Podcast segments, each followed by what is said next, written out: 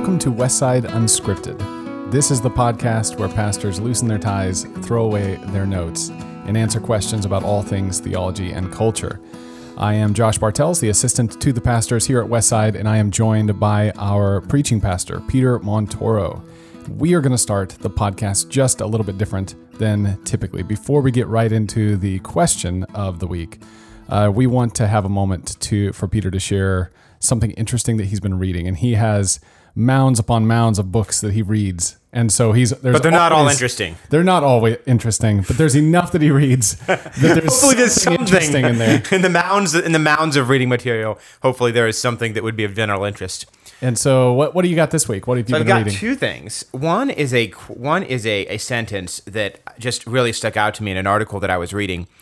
It says, "And just as some people believe that their enemy's enemy is their friend, so they believe that the enemy of the incompetent must be competent." And that really stuck out to me because there are a lot of incompetent institutions in our society, and there are a lot of people who make a career of pointing out those incompetencies. Um, but the fact that you can see an incompetency does not necessarily mean that you have the competence to uh, address it from positive. And that, that kind of fits with another sentence that I, I mentioned, I think, in a Q&A um, a few weeks ago, that uh, calling out a heresy is easy, you know, condemning her- condemning a heresy and saying that is false teaching.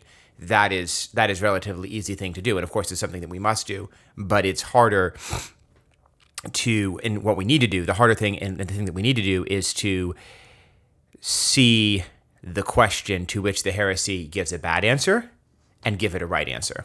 yeah, good. And so, just socially, you know, simply because someone says, you know, this organization or this entity has uh, some incompetency going on, that does not necessarily mean that the person who sees that has anything better to offer. In fact, what they have to offer in some cases can be substantively worse. Um, We might not want to just plug them in immediately to the top of the institution and hope that they write it out better. Right. Yeah. Exactly. Or just you know to to put it in more practical terms, um, the fact that uh, there might be some concerns by some claims made by the CDC does not mean that your uncle's Facebook wall is necessarily any better. Um, you know, and you know you could apply it to a lot of different areas, but that really was an interesting. So that's thought. number one. What do you got? Number two. Number two is this book. You can't see it, but it's called The Teeth of the Lion. It's a real rugged title. The subtitle is The Story of the Beloved and Despised Dandelion.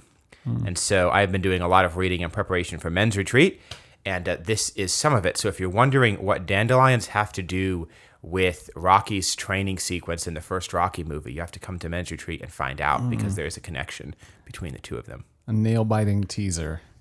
I don't know if it's nail biting, but it's a Yeah. teaser. So, so show up to find out what those two things have in common and what they have in common with you, because they don't just have something in common with each other; they have something in common with you. And With so you as in the listener, as in the or- listener. Yeah, yeah. Yes. They well, everybody, us too. Right, I guess we're us. technically part of the listening audience. Yeah, I suppose we so, listen so. to each other. So, yeah. so the question this week that we're going to dive into, it comes from one of our members, as all these questions do, and simply put, what happens when we take communion? We gather, obviously, and we distribute bread and grape juice, and we bless it and we eat it. But what is actually happening? Some people believe that it is becomes the body and blood of Jesus, that we are physically actually imbibing the blood and body of Jesus. Uh, others believe it's the symbolic. What should we think of what's happening when we take communion on Sunday? Yeah, well, that's a really good question, and uh, like a lot of these questions, it's a question that uh, um, you know is something we'll be coming back to.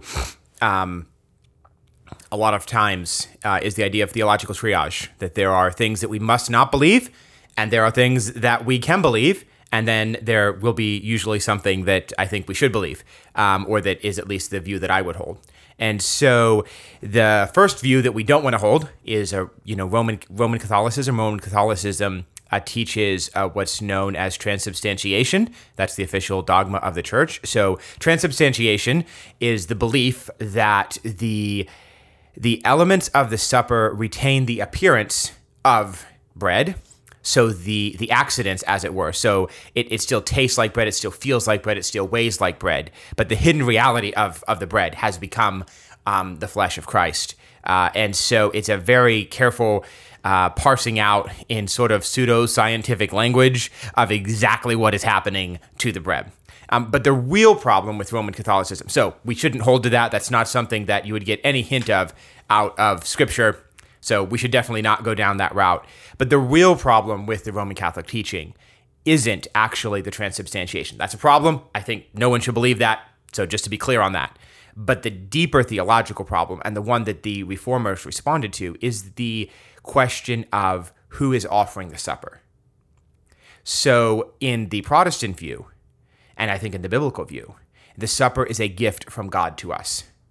In the Roman Catholic view, the supper is a representation of the sacrifice of Christ, that the priest is re sacrificing or re representing Christ, um, and so therefore it can be a means of gaining merit with God.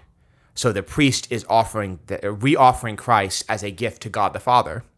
And that is why you can say Masses for the dead, for instance, uh, because it's a means of obtaining merit with God, because you're offering a sacrifice. So it's a sacrifice of the Mass. So the way in which Christ is present in the Mass is a problem, but the deeper abomination, blasphemy of the Mass uh, is is the idea that it's a representation, it's a reoffering of Christ, it's a sacrifice. So that's the fundamental, that's the point that we must not budge on. Is this is something that Christ gives to us. He's the one who's serving us. We're not serving him. So there's no possibility of gaining any merit. So that's the first fundamental. I, I, sort of I should have started with that and then moved to how Christ is present. Um, but uh, we're doing this live, so hey. you get to hear me on my feet thinking. Um, except I'm sitting down, but you know. Anyways, moving forward with with with the supper. Um, so you have the idea that it's a something that Christ offers to us, not something we offer to Christ. So then you have the question of how Christ is present, and in in that, now that we're on sort of the Reformation side of that debate, um, you have Luther had a very strong view of the presence of Christ. Um, and so Luther's view is often referred to as consubstantiation, which is a way of affirming the presence of Christ. And Luther's view is kind of unique to him and it's very confusing. Um, so he believed that Christ, the, bread remained bread, but Christ was in with and under the bread and the wine. And um, that was never many thousands of pages have been written about it and no one has still quite figured out exactly what luther thought that he meant when he said that um, but anyways that's the lutheran view so luther lutherans would have a very high view of the presence of christ uh, in the supper and then you have sort of the zwinglian view at the other end which is almost if wherever christ is present on earth the supper is the one place he's not present um, so a very, very much a a mere, you know, an emphasis on it's a memorial. Christ is not present in the supper. Um, and, is Zwingli responding to Cal, to uh, Luther at that point, or are they interacting on this point? They are interacting. In fact, okay. this is the point that kept the reformers from um, Zwingli. So you know, Zwingli was the early Swiss Reformation, Luther's the early German Reformation, and this was the point that kept them from coming together. Um, so there's, uh, I think it's called the Marburg Colloquy. Um, there was a in you know in the early days of the Reformation that they could they could agree on everything, but they couldn't agree on the supper. Um, and and so they you know there's this moment in the disputation where uh, Luther has written in Latin, uh, yeah, hoc est corpus meum, this is my body. And he writes it in chalk on the table, and there's a tablecloth, and at some dramatic moment. Um, he rips the table because he's like, "This, it's, it's Christ's body. This is, this is, this is, this is the body of Christ." And they're debating, and at some point, he rips the tablecloth off, and there's the words that he's written in chalk, and he's really like, you know, they, they are not getting along on this issue. So those are sort of the two extremes of sort of Protestant positions. Calvin comes along, and Calvin sort of works as a mediating figure on the supper. So Calvin has a strong sense that Christ is present uh, in the supper, um, but he doesn't he doesn't go to the extremes that Luther does. And in Calvin's view, is that really we're united to Christ by the work of the Spirit. So Christ, so in in uh, the reform in the reform view, uh, which would be the view that I would hold to, um, the the ascension of Christ is very significant. So the fact that Christ took on flesh, he still has a human body, but that human body is not here. So we're united to Christ and we're united to him in his humanity, but his humanity is absent from us. Um, and so what unites us to Christ is the Spirit. So when we take the supper or when we, we do anything that unites us to Christ, it's not that Christ leaves heaven and comes down to earth, because that would require a, a physical movement of his body, which will only happen at the end. But our spirits, through our union with him and through the connection of the Holy Spirit, can bring us to where Christ is.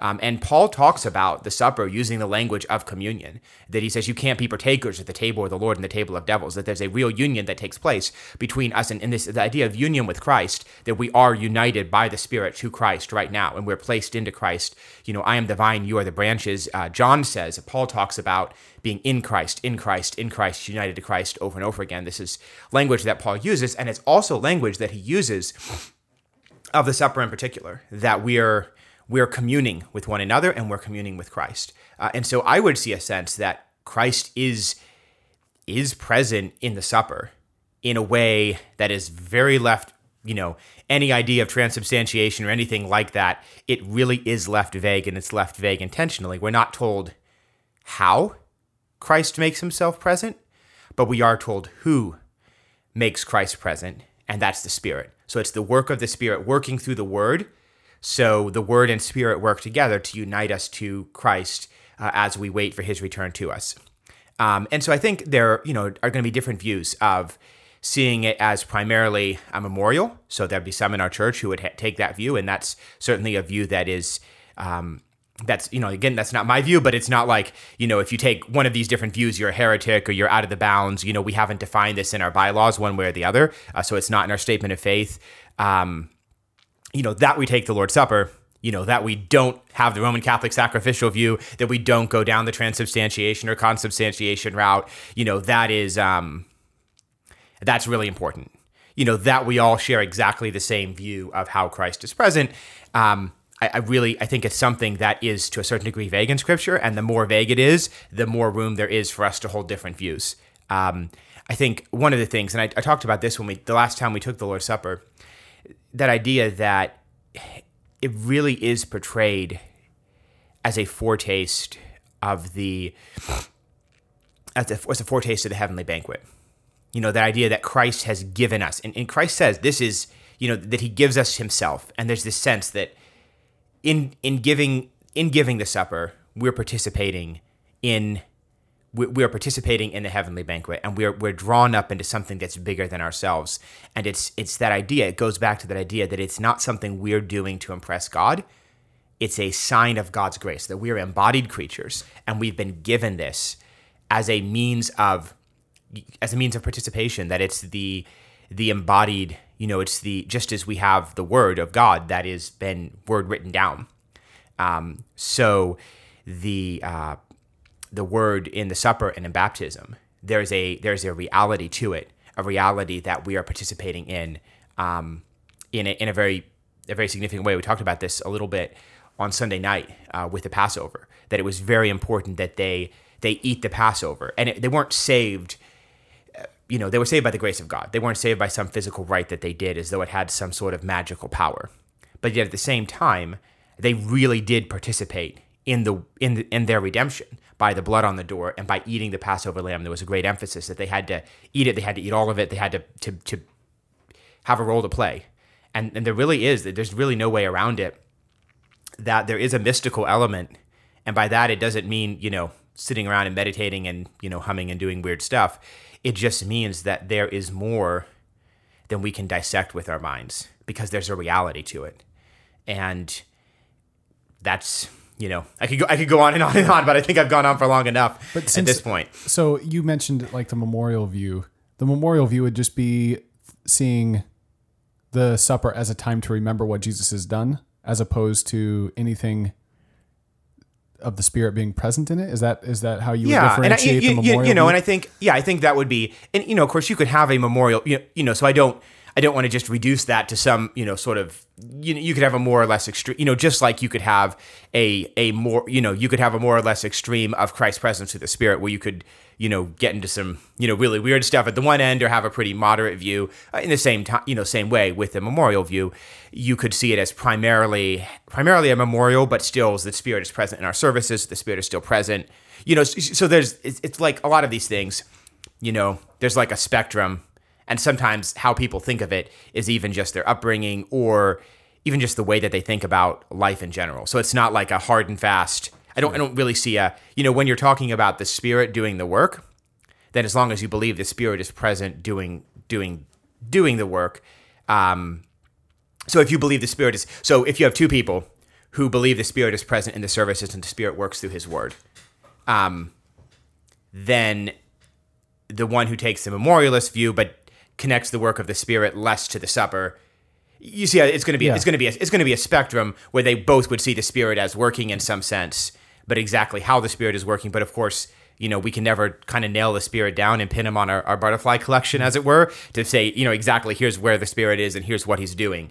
um, it's always something beyond us and i think anyone anyone who's a faithful christian is going to recognize that and so Which is there's why a, the observance of the actual table, actually regularly Yes. coming together, is so important because it actually doesn't matter so much what we think is happening as much as there's something objective happening when we Yes. gather to Yes, have the table. exactly. So obey, do it, whether you understand it or whether you've been able to pin down the spirit to say this is exactly what's happening. Yes. Obey and trust that God is doing something, whether we are, whether we understand it or not. Yeah, and what we've been given clear instruction in is is that we are to do this. This is something we're to do. It's something we're to do regularly, um, and and it's something we're to do as a community. You know, so it's it's the, the supper is given to the church. It's not given to individuals to take. Um, and I know this is a trend, and I'm, I'm you know in you know broader sort of Christianity, uh, and so I'm not meaning to condemn people, but I, I am meaning to disagree with them. If you take like you know two people taking private communion at a wedding ceremony, I don't think is appropriate. Um, and again, I'm not like you know condemning someone. I know people who have done that. I'm not against them or opposed to them, but I would disagree with that practice uh, because really there's a sense it, it belongs to the body. Um, it belongs to the body of Christ, and it belongs to a particular body of Christ that's assembled and physically present there. So it, it doesn't, you know, another thing, it doesn't belong to a big conference. Um, it belongs to a, a body that has boundaries.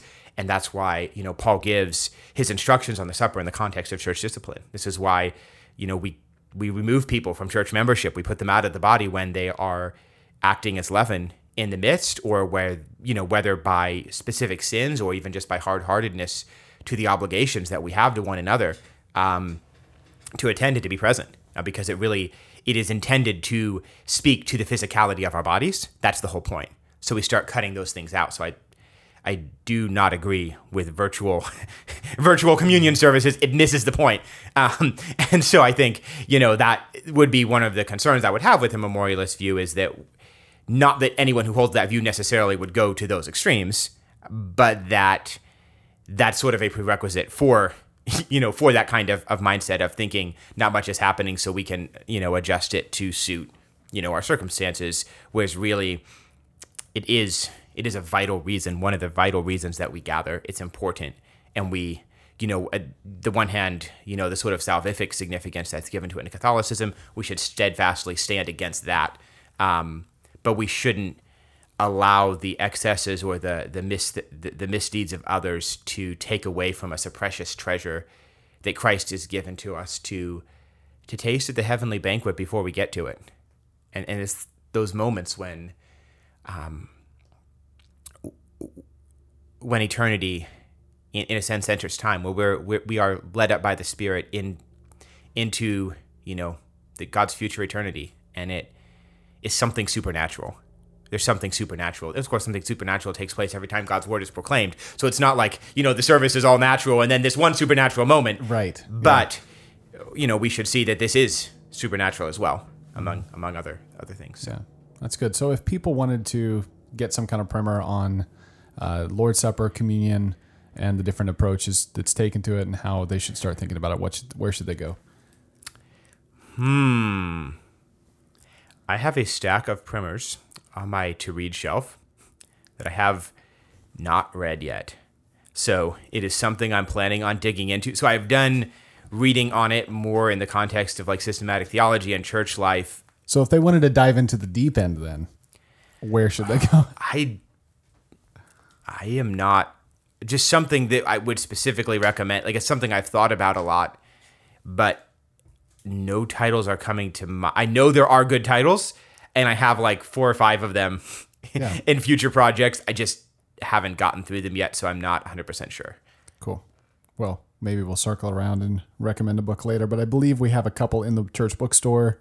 Uh, on the supper, I think there's one in the Nine Mark series. Yeah, so the anything, you know- ordinances, and you'd find so you'd find a couple of ecclesiastical books that cover have a couple chapters or something yeah, like that. on the yeah, yeah. Supper. There'd be some of those things. I just want, I'd, I'd want to, I'd want to read, I'd want to, you know, just given that it's such a, you know, topic where there's a lot of opinions, I'd want to, you know, read it 100 percent before I recommended it. But yeah, there's a number of different things. Um, so we'll circle back to this. I just have a number of things I'm I'm, sure. working on. I'm sure the communion will come back up multiple times in different contexts and with different questions. I'm sure it will. We'll we'll be back here again at some point in the future. Which brings me to remind you that if you have a question that you would like to have Pastor Peter address, or if there's some follow up question you have as a result of a conversation that you've heard on the podcast, then you can send those questions to me. My email address is josh at BibleDirectionForLife.com, or you can just pass it on to me at church. Uh, either way would work just fine. Uh, if you want to find our sister podcast where you hear preaching and teaching from Pastor Peter, like the teaching on the Passover that came this last Sunday night, and that will come more, that we'll have another lesson on that uh, this coming Sunday night, then you can find that there at Bible Direction for Life. Uh, if you have any of those questions, send them my way. And uh, until next week, we'll be here at the church plugging away at uh, the teaching and the preaching, and we'll be back with you next week. So come back next week for another episode of Westside Unscripted.